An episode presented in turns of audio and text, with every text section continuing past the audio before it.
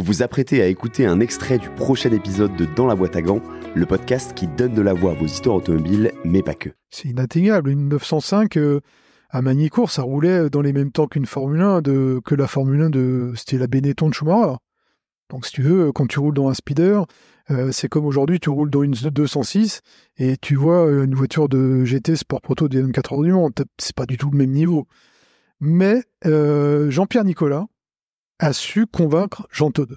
Qui est patron de Peugeot Sport à l'époque. Jean Todt, qui est le patron de Peugeot Sport. Je pense qu'il y a été plusieurs fois, hein, parce que connaissant Jean Todt, c'est quand même quelqu'un qui n'écoute pas forcément tout de suite ce qu'on lui dit. Et Jean-Pierre Nicolas, il dit « Tu te rends compte, il y a les jeunes, là, ils gagnent tout, Jean, ça serait bien pour nos formules de promotion, etc. » Bon, un jour, j'ai un appel de Jean Todt. Encore une fois, il n'y avait pas de portable. Hein. J'étais chez mes parents au café. Tu l'avais déjà eu au téléphone? Jamais. Et Jean Todt, c'est une superstar. C'est pas... Moi, je ne l'ai jamais eu au téléphone. Hein.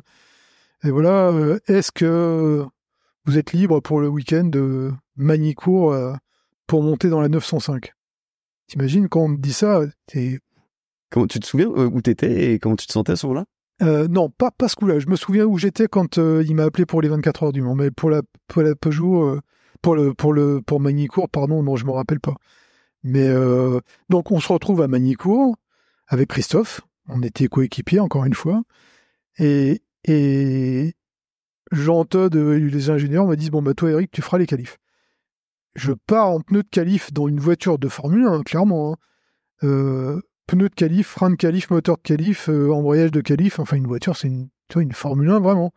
Avec pratiquement zéro expérience. On n'avait pratiquement pas roulé. Et là, je fais le même temps que Yannick Dalmas. Tu sais, t'es béni des dieux. En fait, tu fais ton tour, t'as l'impression qu'on te regarde de là-haut. Tout se passe juste parfaitement. Tu passes devant la cellule, tu vois le chrono, tu fais « Waouh, c'est pas possible ». Attends, je me mets à leur place. Est-ce qu'ils n'ont pas halluciné de se dire, le gars, il arrive, il tape le même temps que Dalmas. Alors, c'est en test, hein, c'est des tests à Magny-Cours en 89. Non, c'est la séance qualif de la course. Oui, mais je veux dire, à ce moment-là, c'est presque il le voit comme un test pour. Ah, bah, clairement. Ben, moi aussi, je le sais, hein, ouais. Parce que je sais que je joue ma place, peut-être pour Le Mans, peut-être pour ma carrière. Et puis, encore une fois, t'as une opportunité de monter, comme aujourd'hui, on te propose la Red Bull, tu montes dedans, tu te donnes juste le meilleur du meilleur du meilleur. Là, c'était pareil. Et en plus, ça a fonctionné parce que peut-être que je fais 2 tours après, j'y arrive jamais à refaire ce chrono-là. Là, mais j'ai toujours eu cette chance de pouvoir être le meilleur au bon moment. Ça, c'est une chance. Je ne suis pas sûr que ce soit une chance. C'est que tu es capable de te mobiliser au bon moment. Quoi. Oui, mais tu vois, je connais très bien plusieurs personnes qui, le jour où il faut être bon, paniquent. Ils paniquent et ils perdent leurs moyens. Moi, le jour où il faut être bon, je suis meilleur. Le jour du volant, il faut être au top. C'est même pas le jour, c'est le tour. Parce qu'un volant, c'est un tour. Le tour qualif de Formule Ford, je le fais tout de suite. Le tour de F3, je le fais tout de suite. Le tour de 3000, je le fais tout de suite. En fait, j'ai la chance d'être au top quand il faut. Tu te souviens un peu de la réaction au sein de l'équipe quand ils te voient taper ce temps? Ils arrivent à cacher leur surprise, peut-être? À l'époque, mon ingénieur, c'était Paolo Cattone, qui est un super ingénieur, qui est venu au Mans après avec moi, qui a été dans plusieurs écuries de Formule 1. Enfin bon, c'est un gars qui a un vécu incroyable. Et Paolo, il me fait à la radio, stop, Eric. Je sais plus ce qu'il me dit. On a frôlé là la catastrophe ou je sais pas quoi. Rentre au stand tout de suite. Et donc je suis rentré et là, tout le monde était un peu figé. Et moi, j'étais vraiment super heureux. Oui, tu savais que tu avais fait un truc. Oui, non mais quand j'ai vu le chrono s'afficher au tableau de bord, je savais que c'était juste hallucinant. Et... Parce que je sais pas si tu connais Magny-Cours, mais la 905 en pneu de qualif. Le premier gauche, c'était à fond. Et ensuite, le droite, tu levais juste un petit peu en entrée et tu accélérais à fond jusqu'au bout. Au bout, tu freinais à 70 mètres en arrivant à 280. C'était juste incroyable. Puis tu devais prendre un kiff incroyable d'être au volant d'une telle caisse, parce que c'est la caisse la plus aboutie que tu as jamais connue. Oui, mais par contre, tu vois, sans expérience, tu faisais 3 tours, tu étais vidé. Trop de pression, trop de concentration. Pression psychologique, physique. Physique DG comme ça, on n'en avait jamais pris. Moi, j'avais fait un peu de 3000 encore en faisant pas tout le championnat, mais Christophe, lui, il sortait de la F3. Il a souffert le martyr. Et tu t'étais préparé spécifiquement au niveau physique? Non. T'es allé comme ça? Mais non, mais on l'a appris au dernier moment, pratiquement.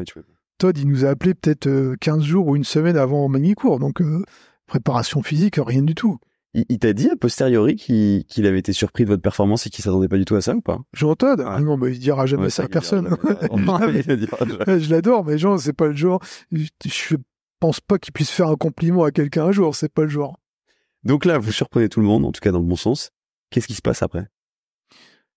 Qu'est-ce qui se passe après ? Donc, pas grand-chose. Hein. On ne te dit pas tout de suite, tu vas aller au Mans. Il y a encore une phase de test, une vraie phase de test. Il y a une phase où il ne se passe rien. Ouais. Et puis, Jean-Pierre Nicolas ou Jean Todt, peut-être plus Jean-Pierre Nicolas, nous dit, voilà, je dis nous, parce que c'est toujours moi et Christophe, hein, le tandem infernal, vous allez faire une séance. Oui, c'était ça. Vous allez faire une séance de 24 heures au Castellet. Avec la 905. Donc, on va au Castellet et on fait 24 heures. Une fois. On casse la boîte. Vous allez refaire une autre séance. On refait une autre séance de 24 heures. Je te cache pas qu'on roule beaucoup la nuit. Hein. Nos collègues, Alio, Baldi, Jabouille, tout ça, ils vont bien dormir. Nous, on dort beaucoup moins. Mais bon. En fait, vous êtes un peu les petits nouveaux. On vous bisute, quoi. On est un peu bisuté, mais quel plaisir d'être bisuté dans la 905. Donc, deuxième séance de 24 heures, on recasse la boîte. À l'époque, t'as pas toutes les aides électroniques qu'ils ont aujourd'hui. C'est-à-dire que l'embrayage, c'est la pédale. Et il faut synchroniser ta pédale d'embrayage, ta pédale d'accélérateur, ton levier de vitesse. Il faut que tout ça se fasse dans une harmonie parfaite, parce que si c'est pas bien fait, tu casses la boîte de vitesse. Et donc, en 24 heures, tu changes je ne sais pas combien de fois de boîte de vitesse, mais suffit que tu loupes 4-5 changements de vitesse, la boîte est casse. À l'époque, c'était comme ça. Donc, deuxième séance de 24 heures, on recasse la boîte. Troisième séance de 24 heures, à chaque fois on nous appelle, bon, vous êtes libre, on va faire une séance. On recasse la boîte. Là, Jean-Antoine, il dit, de toute façon, tant que vous casserez la boîte, vous ferez pas le Mans. Quatrième séance, on casse pas la boîte. Et donc, on fait 7 fois 24 heures en essai libre, et je pense qu'il nous confirme qu'on va faire le Mans à la 6e. Et est-ce qu'à ce moment-là, tu découvres un peu ce qui est propre aux courses d'endurance ?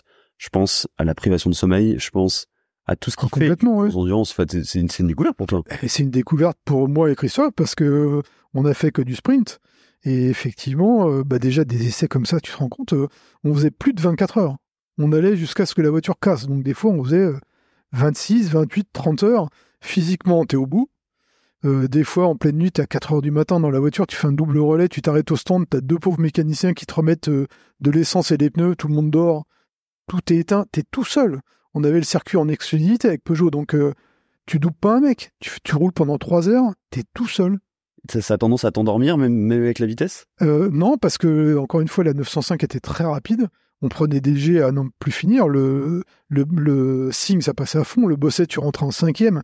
C'était une voiture extrêmement compliquée à piloter. Et tu pouvais pas t'endormir. Sauf que, encore une fois, c'est un univers complètement hallucinant de savoir que t'es tout seul à rouler à 350 à l'heure. T'as pas une autre voiture sur la piste ou peut-être une autre qui est à la moitié du circuit et tu fais ça 7 fois d'affilée. Comment ça se passe à la transition ? Parce que tu au bout de tout ce nombre d'essais, tu sais que vous êtes prêt parce que Jean-Todt le dit à demi-mot, c'est-à-dire tant que vous cassez la boîte, vous irez pas au Mans. À partir du moment où tu sais que tu casses plus la boîte, en gros ça veut dire on va y aller quoi. Comment ça se passe ? Alors, là, je me rappelle où c'était. J'étais effectivement au café de mes parents, je jouais au baby-foot, et ma mère m'appelle, elle me dit « Eric, c'est Jean Todt au téléphone !» Je cours à fond dans la cabine téléphonique derrière, et là, tout timide, je sais même pas si je l'appelle Monsieur Todt, allô, tu sais, tout tremblant, Eric, est-ce que vous voulez faire les 24 heures du Mans avec Peugeot ? Pour plus de contenu exclusif sur les coulisses du podcast, suivez-nous sur Instagram @ Dans la boîte à gants. Vous retrouverez aussi la version filmée de vos épisodes préférés sur YouTube.